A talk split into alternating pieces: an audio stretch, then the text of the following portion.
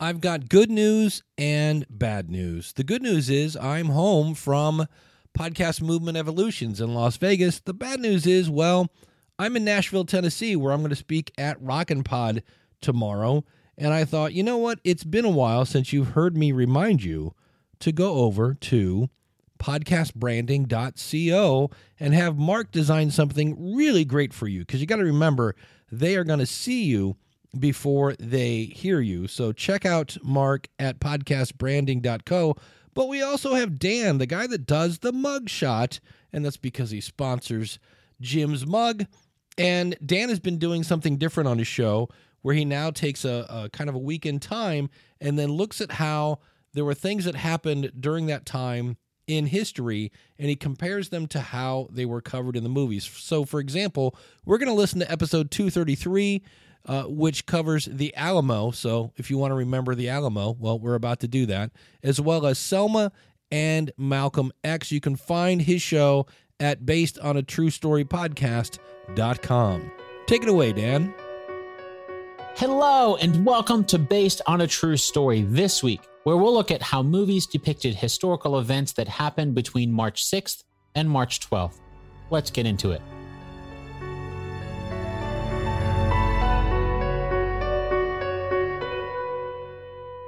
March 6th, 1836, Texas.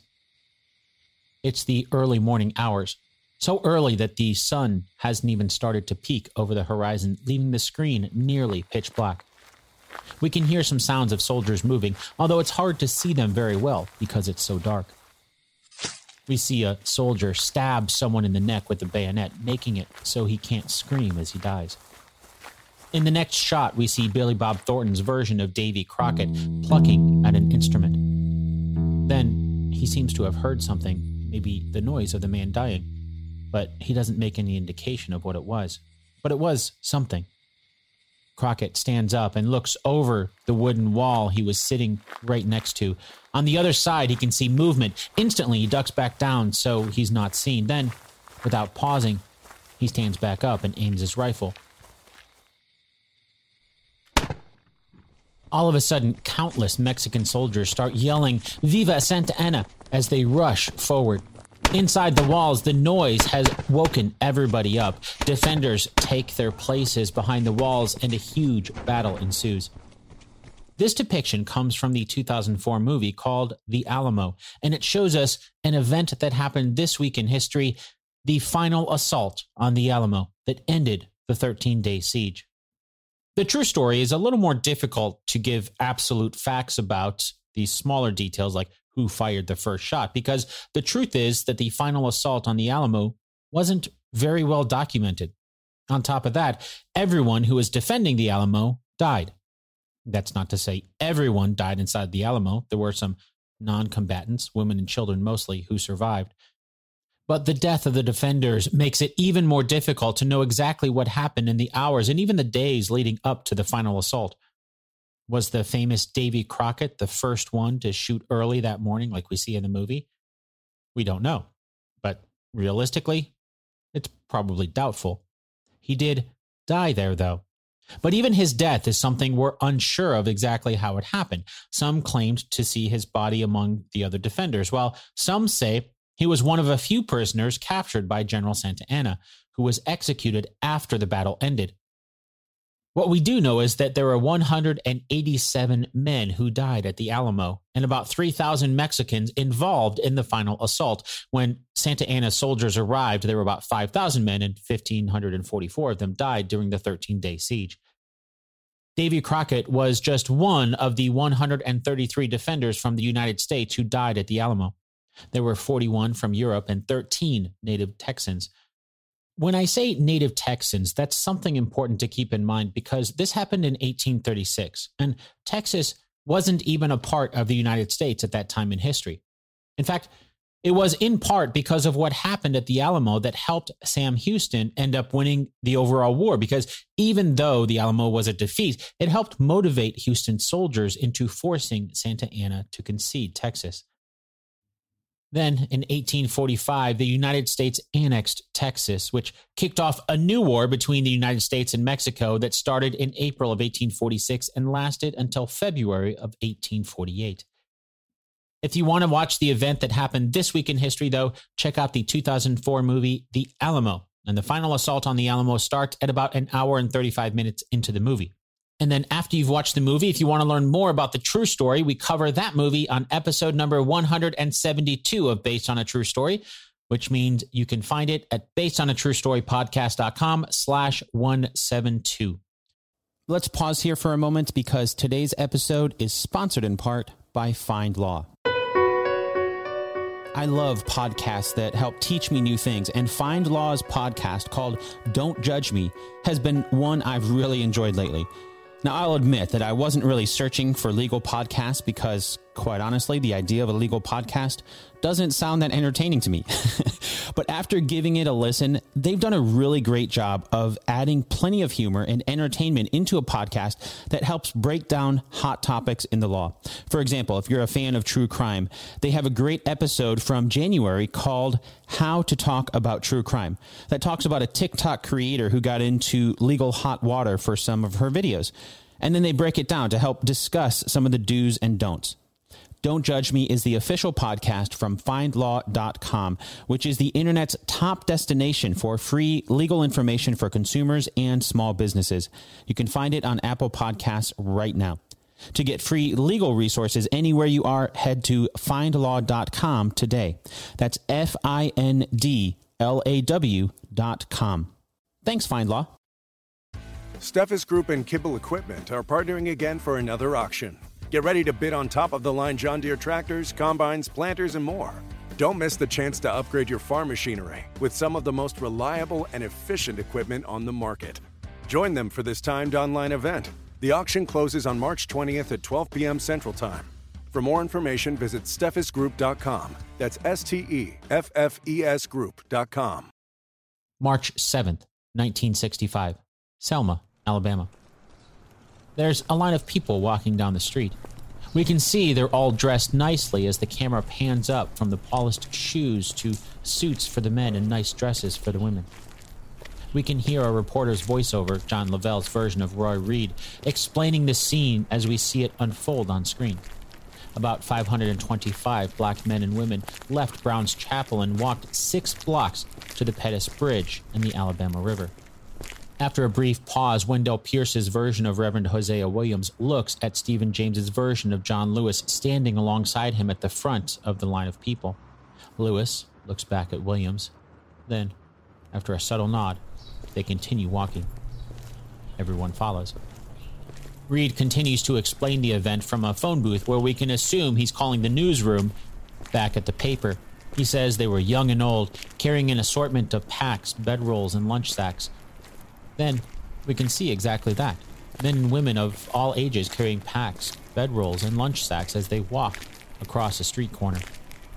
You can see a big bridge spanning a river. This must be the Pettus Bridge in the Alabama River that Reed mentioned earlier. As the black men and women cross the bridge, Reed's voiceover picks back up again as he talks about troopers.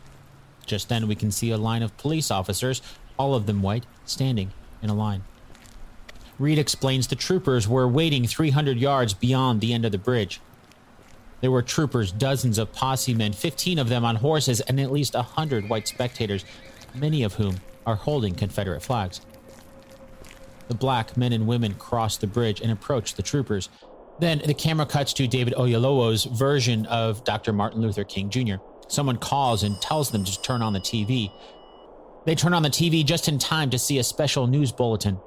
The camera cuts back to the bridge where we can see the face off between the troops and the people peacefully crossing the bridge. One of the troopers pulls out a megaphone and tells the crowd they have to disperse. The march will not continue. Reverend Williams asks for a word with the major in charge of the troopers. He refuses, there's nothing to talk about. John Lewis asks again to speak with Major Cloud. Michael Papajohn's version of Major Cloud replies by giving a nod to the troopers who all put on gas masks.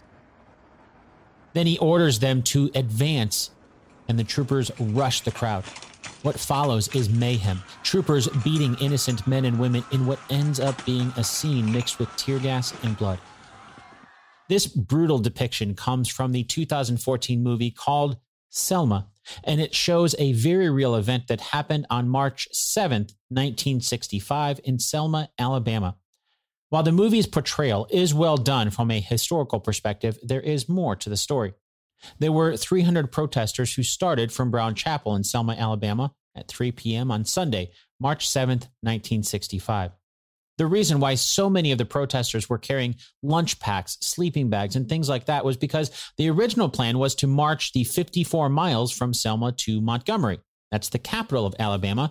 And once there, the protesters planned on holding a rally on the steps of the state capitol.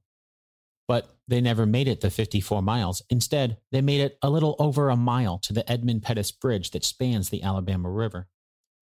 That's where, just like we see in the movie, a bunch of Alabama state troopers, along with some vigilantes who were all under the command of Major John Cloud, blocked the way.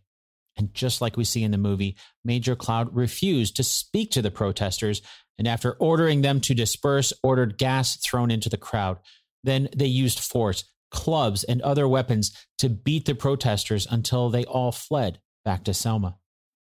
While the event wasn't broadcast live like the movie makes it seem, it was filmed and broadcast later. The images from the event we now know as Bloody Sunday were etched into history and helped in the campaign for passing the Voting Rights Act of 1965. If you want to watch the event that happened this week in history, check out the 2014 movie called Selma. The march across the bridge happens at about an hour and 10 minutes into the movie. And if you want to learn more about the true story, we covered that movie on episode number 167 of Based on a True Story. Ready to start your new career in tech? Building a professional network is key to landing your dream job. That's where Oregon State University comes in. When you earn your computer science degree online with Oregon State, you'll be mentored by experienced industry professionals. They'll connect you with global leaders in computer science and teach you the skills you need to get started in the tech industry quickly. Learn more at ecampus.oregonstate.edu. In a small town, nothing stays buried. But when two teens start a podcast investigating a mysterious week from their town's history, filled with disasters and an unsolved murder, someone will stop at nothing to ensure a dark truth is never uncovered. Pick up the thrilling novel A Long Stretch of Bad Days by award winning author Mindy McGinnis wherever books and audiobooks are sold. March 12th, 1964, New York City. We're at a press conference. There are four people sitting at a table three men and one woman. Behind them, three other men are standing, and if I had to guess, those men standing in the back are the bodyguards. At least seven mics are facing Denzel Washington's version of Malcolm X, who is sitting at the center of the table. The footage starts in black and white, but then switches to color when the camera angle changes to show the audience listening. Malcolm goes on to say this press conference is to help clarify his position. He doesn't waste any time to mention exactly what he means by that. Internal differences within the Nation of Islam have forced him out of it. He says that he used to start everything with the Honorable Elijah Muhammad teaches us and so on, but now he says that day is over. From now on, he speaks his own words and thinks his own thoughts. This depiction comes from the 1992 biopic called Malcolm X, and it shows a very real press conference that took place on March 12, 1964. Although, in the true story, while he did mention Mr. Muhammad in the speech, Malcolm didn't talk about how he used to start his teachings with the Honorable Elijah Muhammad teaches us, and so on. What he did say was internal differences within the Nation of Islam forced me out of it.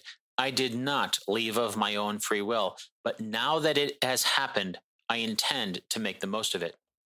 Of course, there was more to the speech, but that message was a little different than what we see in the movie. But the basic concept is the same. And it's an important historical event because this press conference and the actual day that Malcolm X left the Nation of Islam, which was also this week in history on March 8th, 1964, that was for the reason the movie correctly showed in the scene a little earlier in the movie.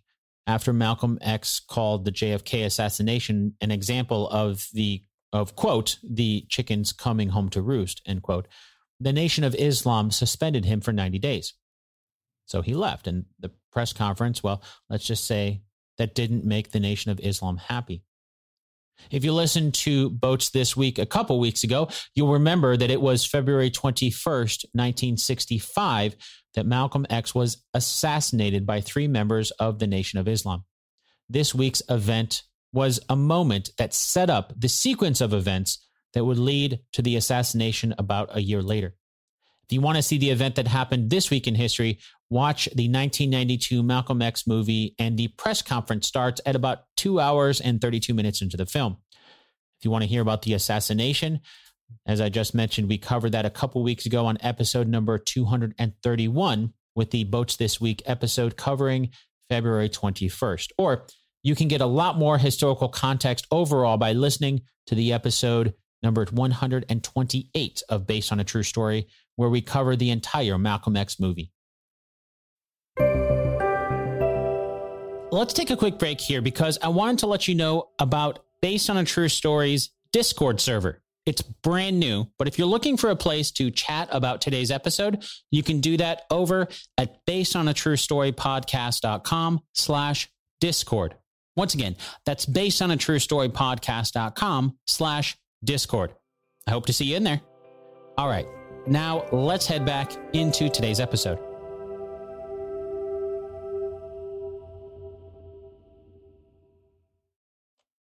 This episode of Based on a True Story this week was written and produced by me, Dan Lefebvre. Before I let you go, while not historical events, there are some birthdays this week for people who have been mentioned in movies or TV shows. So if you're still looking for some recommendations of things to watch this week, here are a few historical options for you. On March 6th, 1475, Michelangelo was born in Caprese, Italy. He was an Italian Renaissance painter and sculptor who is perhaps best known for painting the ceiling of the Sistine Chapel. He was played by Charlton Heston in the 1965 biopic about his life called The Agony and the Ecstasy. On March 7th, 1671, Rob Roy was born in Buchanan, Stirlingshire, Scotland. Well, sort of. That's when records show he was baptized, so it's possible he was born in late February or early March, but March 7th is usually referred to as his birthday since we don't really know the official date. He was known as the Scottish Robin Hood and was portrayed on screen by Liam Neeson in the 1995 movie named after him, simply called Rob Roy. If you want to learn more about the true story behind that movie, check out Based on a True Story, episode number 117.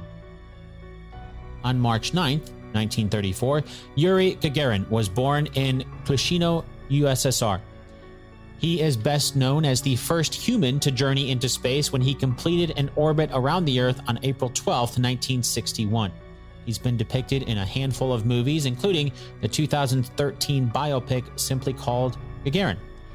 If you want to learn more about the true story, I would recommend a documentary called First Orbit It's pretty cool because they use the International Space Station to match Gagarin's path in space to show us what he would have seen that day. You can find it on YouTube or over at firstorbit.org. If you get value out of Based on a True Story, you can give back whatever you feel it's worth, whether it's a dollar, $10, $100, whatever value you get out of the show, you can give back and learn how to get ad-free versions of the show over at basedonatruestorypodcast.com slash support. Until next time, thanks so much for listening, and I'll chat with you again really soon. Nicely done, Dan. Again, based on a true story podcast.com.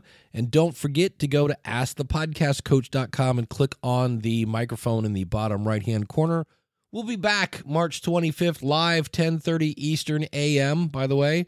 Uh, just go to askthepodcastcoach.com slash live. And of course, if you'd like to be an awesome supporter, askthepodcastcoach.com slash support. We'll see you next week.